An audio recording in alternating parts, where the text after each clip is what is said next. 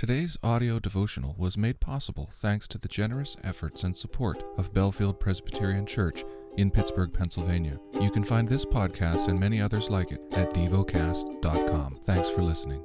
The lesson is from the book of Psalms.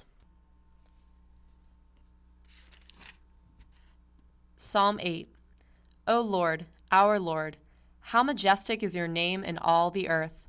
You have set your glory above the heavens, out of the mouth of babies and infants. You have established strength because of your foes, to still the enemy and the avenger.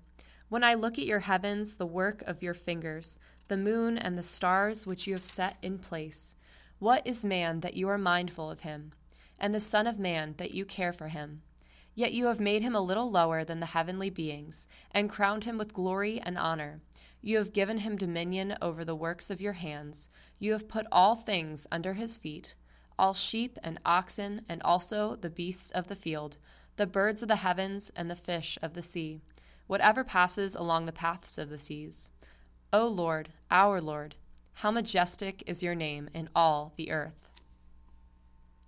Meditate and dwell on what you're paying attention to in God's Word.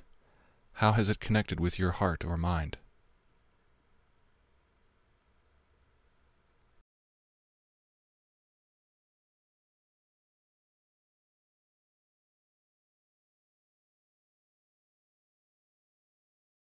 Pray to God freely about what has moved you today.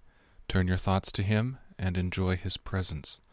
We offer the following as prayer topic suggestions for wise stewardship of our physical resources, for Europe. Thank you for listening to DevoCast.